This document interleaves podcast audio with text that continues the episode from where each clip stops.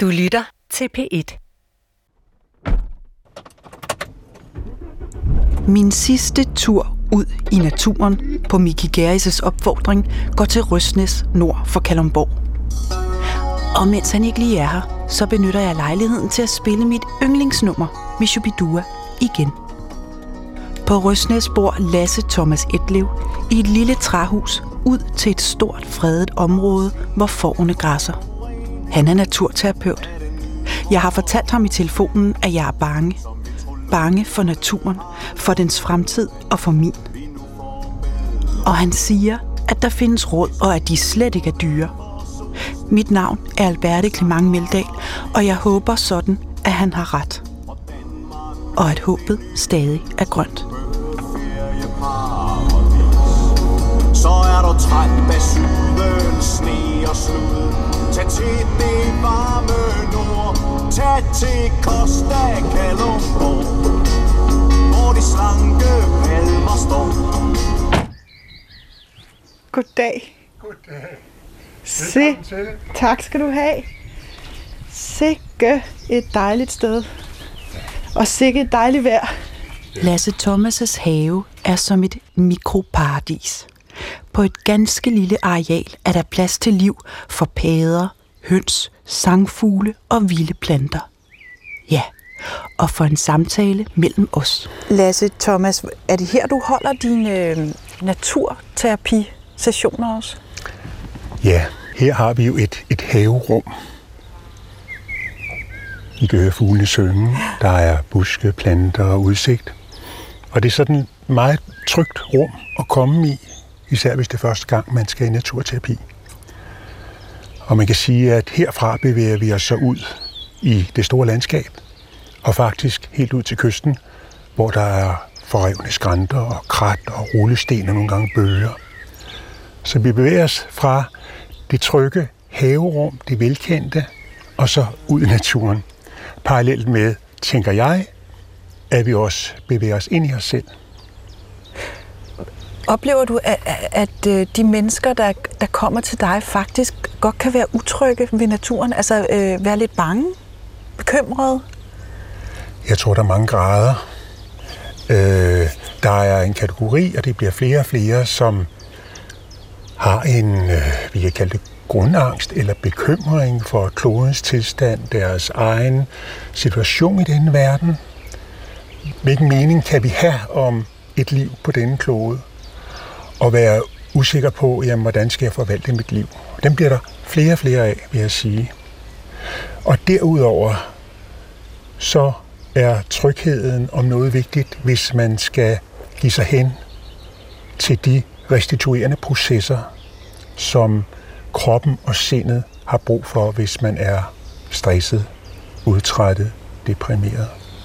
Så kan vi jo være næsten en permanent, lettere stresstilstand, eller vi kan være afhængige af at få beskeder på mobilen, de der små dopamin, hormon, indsprøjtninger.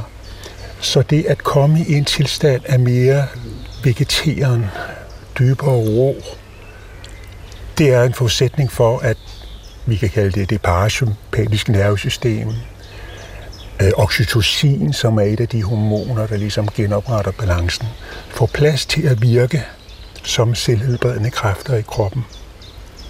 Og hvis man når ind i den tryghed, den ro, så er det min erfaring, at man så også får adgang til noget mere og andet i sit sind, end de tanker, som måske kværner. Så derfor er tryghed alfa og omega.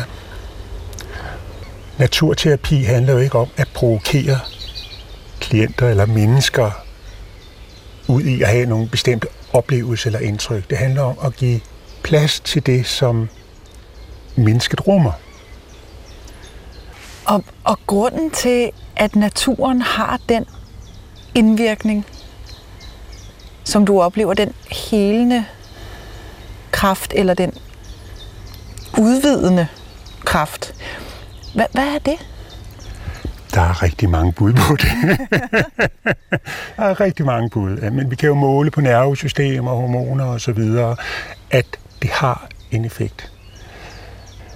Du kan jo komme med et par stykker af dem. Ja.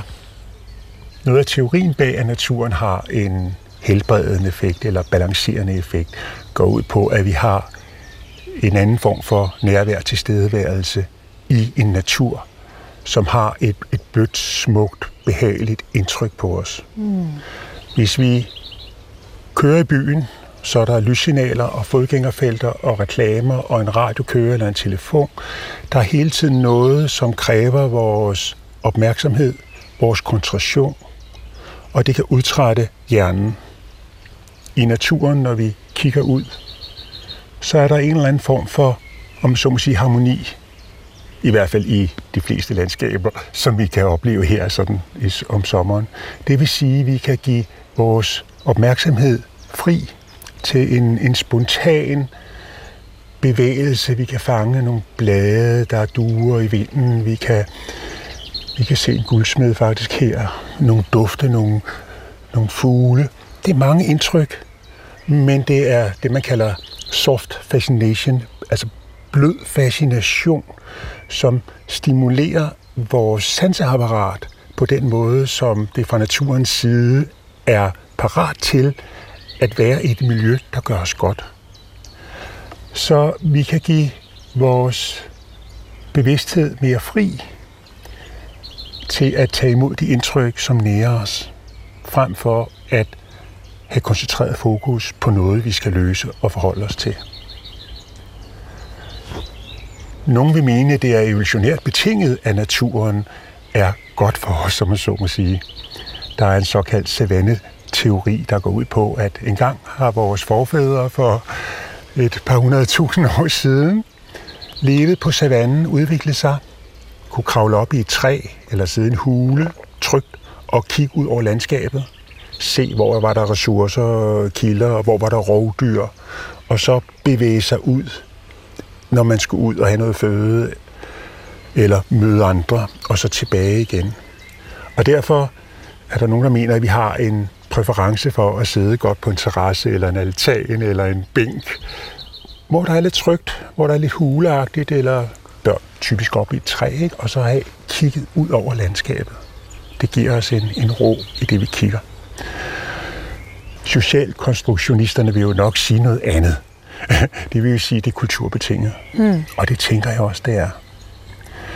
Jeg underviste på Socialpædagogisk Seminarium, hvor der kom en ung mand, en mand, som var flygtet fra folkemordet i Rwanda til Danmark, og han gik så på seminariet. Han skulle kun have mindst muligt obligatorisk naturfag, fordi han brød sig ikke om naturen. Hjemme i hans landsby i Østafrika, Østafrika der hvor vuggen har stået for mennesket, der gik man ikke ud i naturen øh, frivilligt. Der var øh, rovdyr, og, og man gik slet ikke ind i højt græs. Der var slanger. Man gik kun på stierne mellem hytterne, og hvis man så gik der, havde man kæp i hånden, fordi hundene var vilde og bed. Så han var overhovedet ikke tryg ved naturen. Og det siger jo lidt om, tænker jeg, at det er en kombination af, at vi kan have nogle præferencer for naturen, som måske er evolutionært betinget, men kulturen på en eller anden måde overlejer eller spiller ind på en eller anden måde, så uden at vi som børn eller gennem livet er blevet fortrolige med at færdes i naturen, så vil vi heller ikke kunne gå ud og slappe af og have de oplevelser. Så vil vi hele tiden være på vagt, eller skulle afkode alting, eller finde vej, eller alle de ting, der opstår, hvis ikke man er hjemmevandt i et landskab.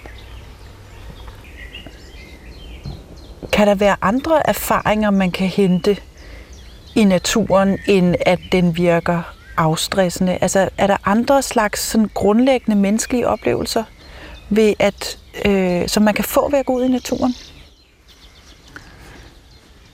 Der findes mange, rigtig mange oplevelser. Nogle oplever jo, at i naturen er det nærmeste, de kan komme noget spirituelt, åndeligt, Øh, nogle har oplevelser, som er det, man kalder øh, højdepunktsoplevelser. Ja. Det ja. øh, det engelske ord peak experiences. Mm-hmm. Det er psykologen Maslow, der beskriver det. i en række øh, interviews og undersøgelser spørger han ind til oplevelser, som har haft særlig stor betydning for mennesker. Noget, som har fået dem til at tænke anderledes om sig selv i verden, tænke anderledes om deres liv. Det er typisk sådan nogle øjeblikke, som man først efterfølgende bliver klar over, har været. Mm.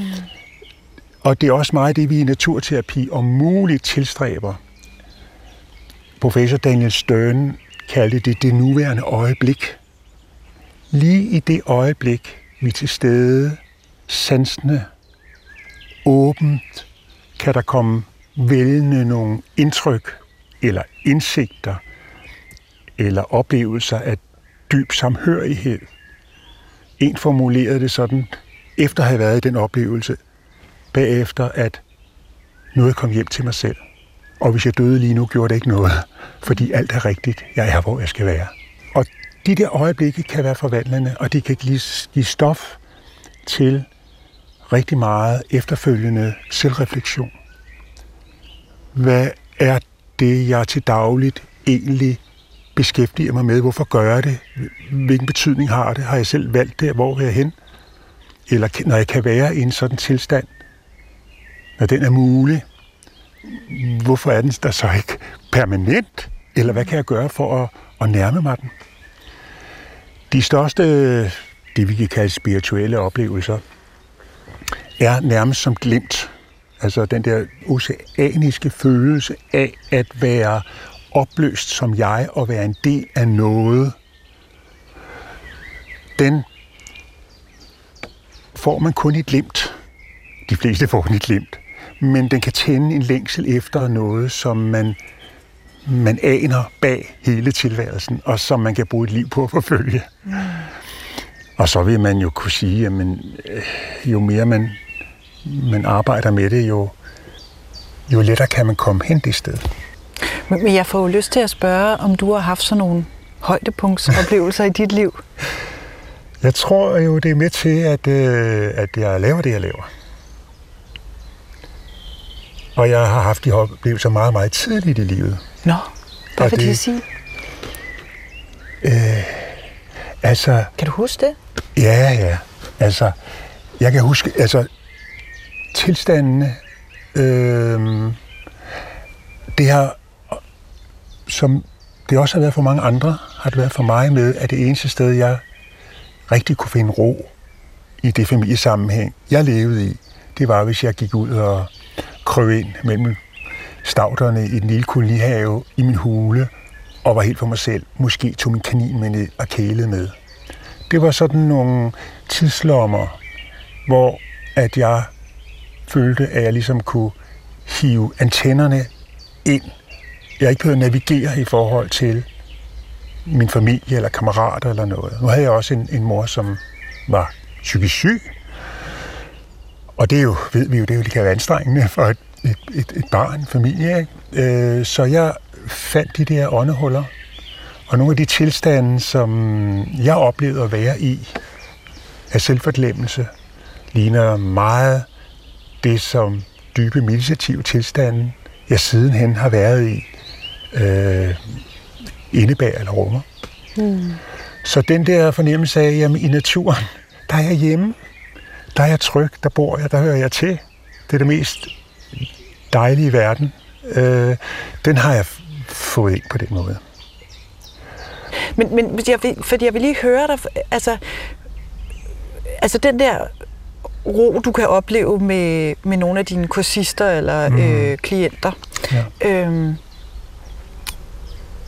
kan man tage den med hjem, altså ud af naturen? Altså, hvad så, når man tager tilbage til den store by med betongen og bilerne og det stressende arbejde og alt det skærm der? Kan man så, øh, kan man så tage den kraft med? Kan den overføres?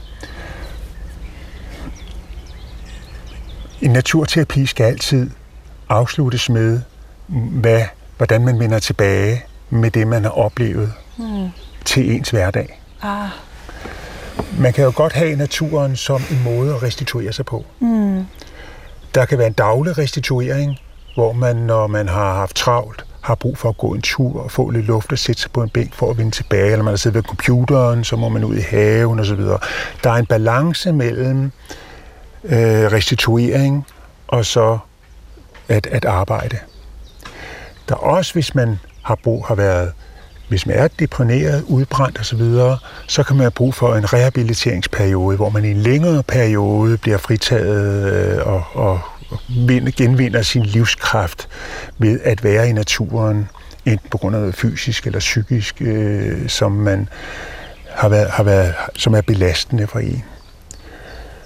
Øh, men ellers så er det i naturterapi altid noget, hvor hvad kan du tage med i din dagligdag? Er der noget af det her, du kan indarbejde i den?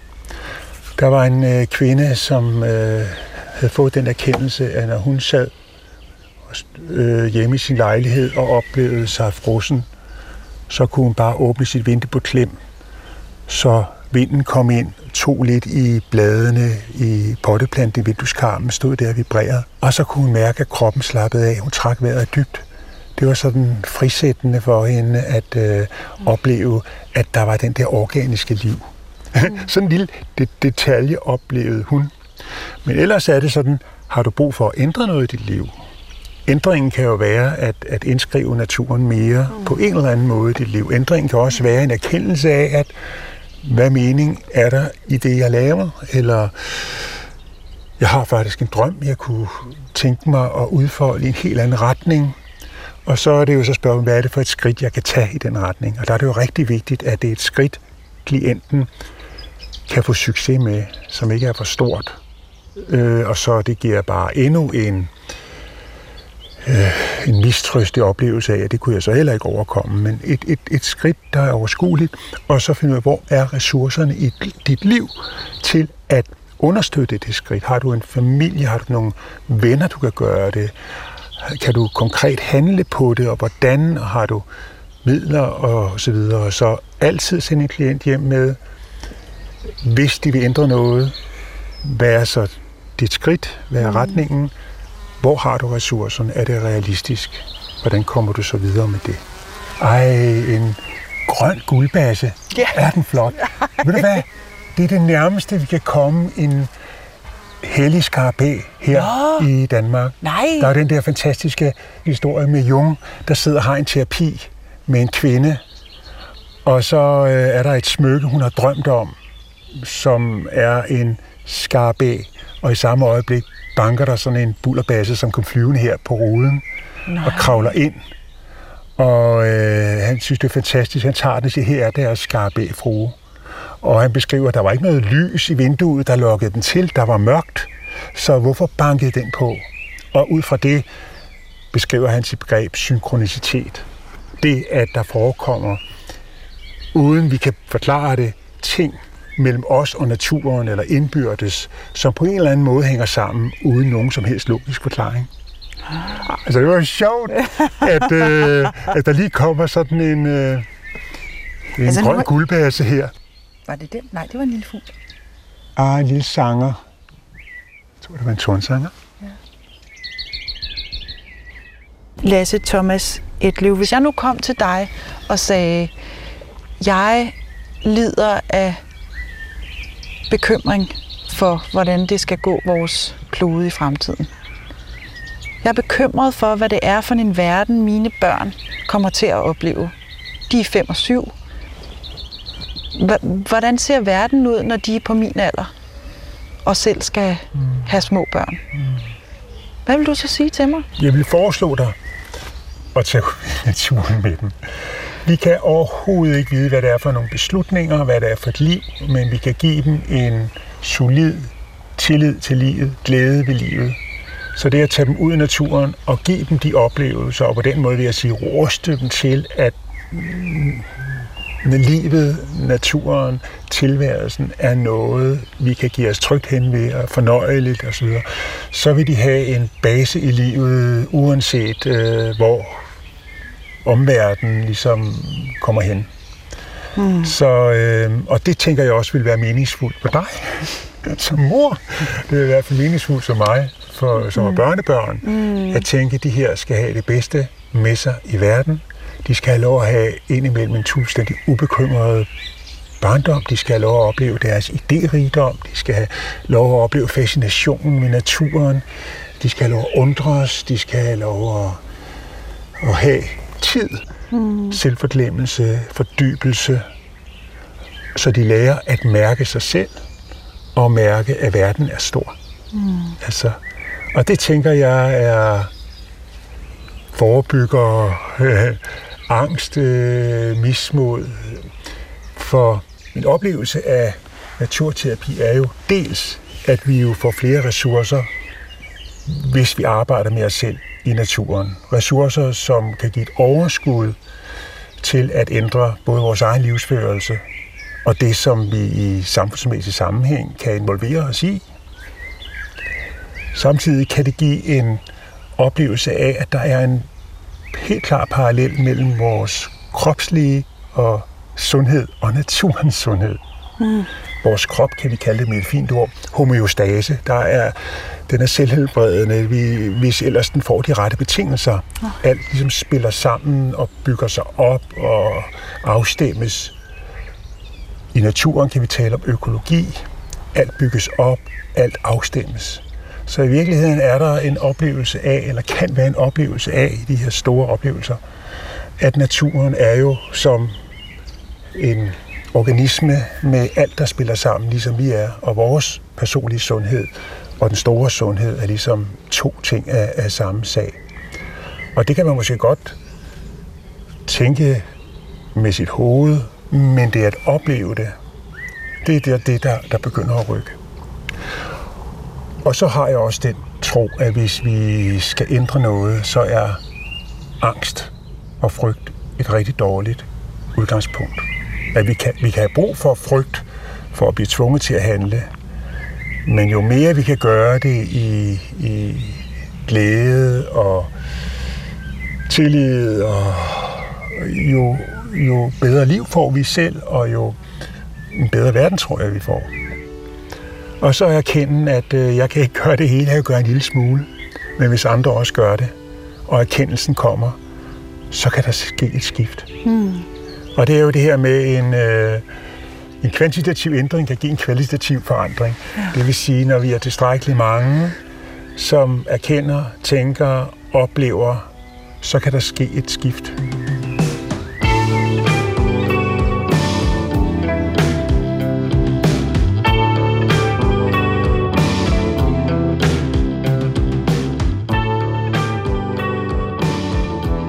Da jeg forlader Lasse Thomas Etlev, kan jeg mærke på min egen krop, at haven virkelig er det ideelle rum for terapi.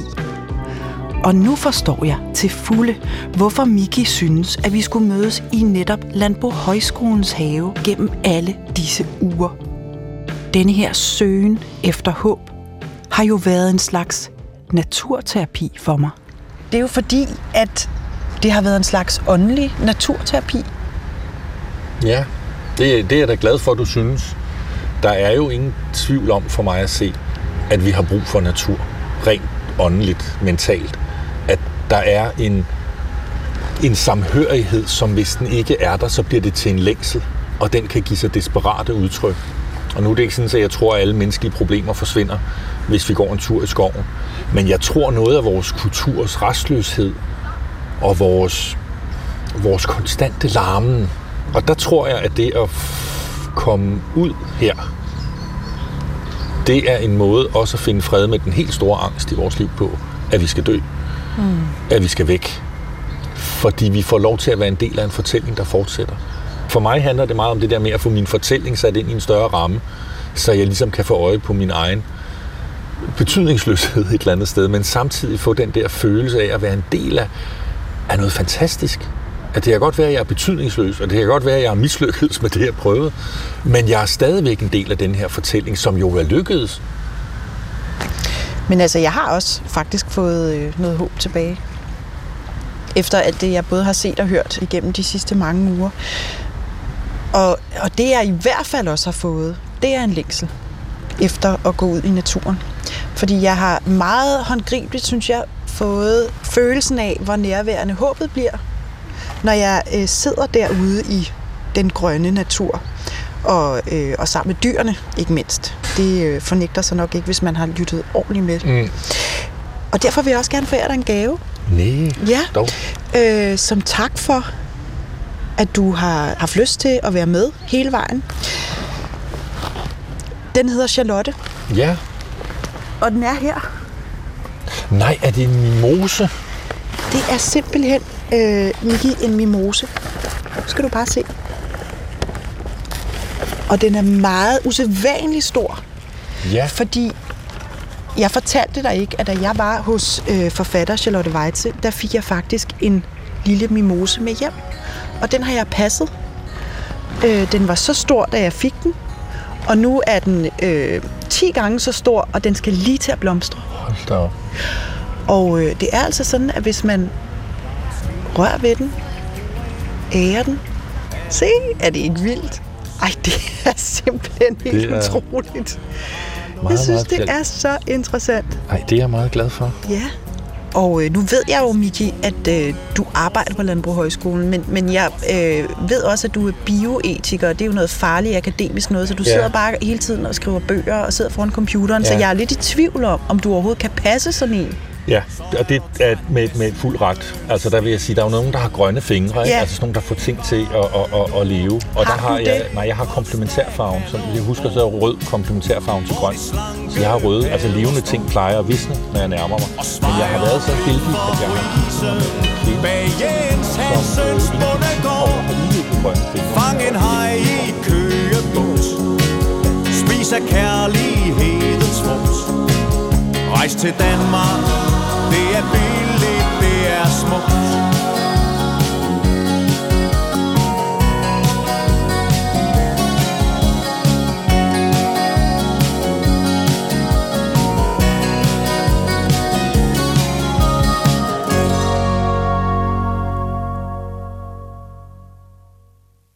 Du kan høre flere P1-podcasts i DR's radio-app. Det giver mening.